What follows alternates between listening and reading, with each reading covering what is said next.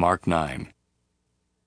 And he said to them, Assuredly, I say to you that there are some standing here who will not taste death till they see the kingdom of God present with power.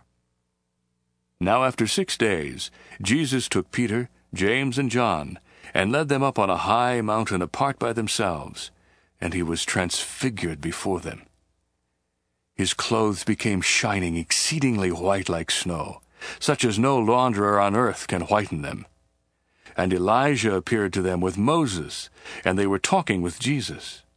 Then Peter answered and said to Jesus, Rabbi, it is good for us to be here, and let us make three tabernacles, one for you, one for Moses, and one for Elijah. Because he did not know what to say, for they were greatly afraid. And a cloud came and overshadowed them, and a voice came out of the cloud saying, This is my beloved Son, hear him. Suddenly, when they had looked around, they saw no one any more, but only Jesus with themselves. Now as they came down from the mountain, he commanded them that they should tell no one the things they had seen, till the Son of Man had risen from the dead. So they kept this word to themselves, questioning what the rising from the dead meant. And they asked him, saying, Why do the scribes say that Elijah must come first? Then he answered and told them, Elijah does come first and restores all things. And how is it written concerning the Son of Man that he must suffer many things and be treated with contempt? But I say to you that Elijah has also come, and they did to him whatever they wished, as it is written of him. And when he came to the disciples, he saw a great multitude around them, and the scribes disputing with them. Immediately, when they saw him, all the people were greatly amazed, and running to him greeted him. And he asked the scribes, What are you discussing with them? Then one from the multitude answered and said, Teacher, I brought you my son who has a mute spirit. And wherever he seizes him, he throws him down. He foams at the mouth, gnashes his teeth, and becomes rigid. So I spoke to your disciples that they should cast him out, but they could not.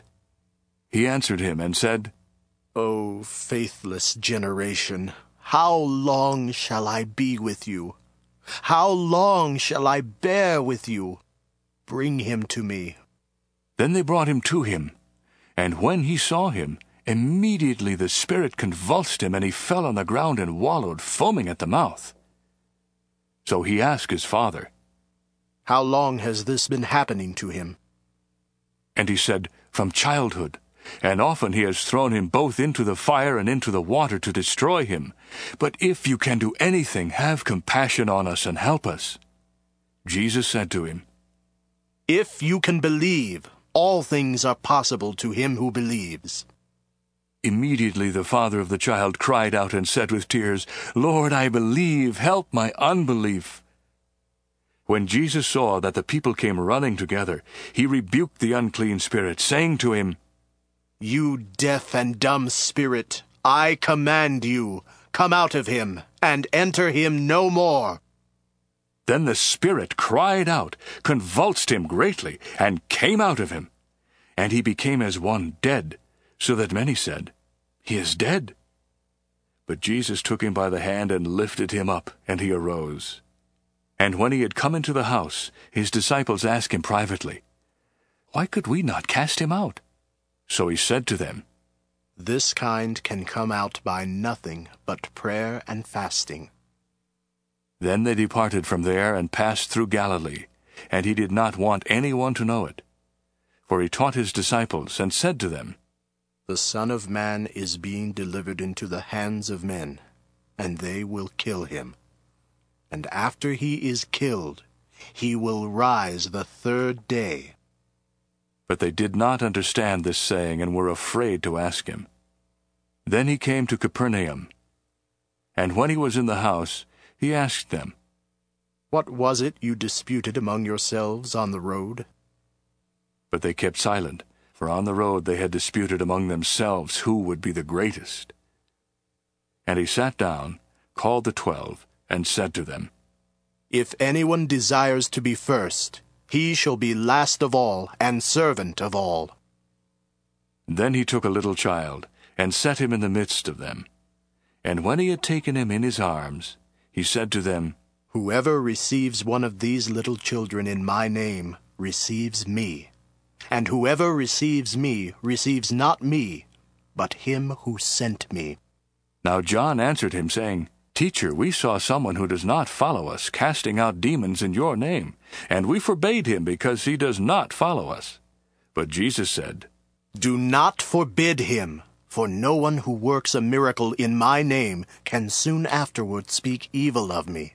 For he who is not against us is on our side. For whoever gives you a cup of water to drink in my name, because you belong to Christ, assuredly I say to you, he will by no means lose his reward. And whoever causes one of these little ones who believe in me to stumble, it would be better for him if a millstone were hung around his neck, and he were thrown into the sea. And if your hand makes you sin, cut it off. It is better for you to enter into life maimed than having two hands, to go to hell, into the fire that shall never be quenched, where their worm does not die, and the fire is not quenched. And if your foot makes you sin, cut it off. It is better for you to enter life lame than having two feet to be cast into hell, into the fire that shall never be quenched where their worm does not die and the fire is not quenched. And if your eye makes you sin, pluck it out. It is better for you to enter the kingdom of God with one eye than having two eyes to be cast into hellfire, where their worm does not die and the fire is not quenched. For everyone will be seasoned with fire, and every sacrifice will be seasoned with salt. Salt is good but if the salt loses its flavor, how will you season it? Have salt in yourselves, and have peace with one another.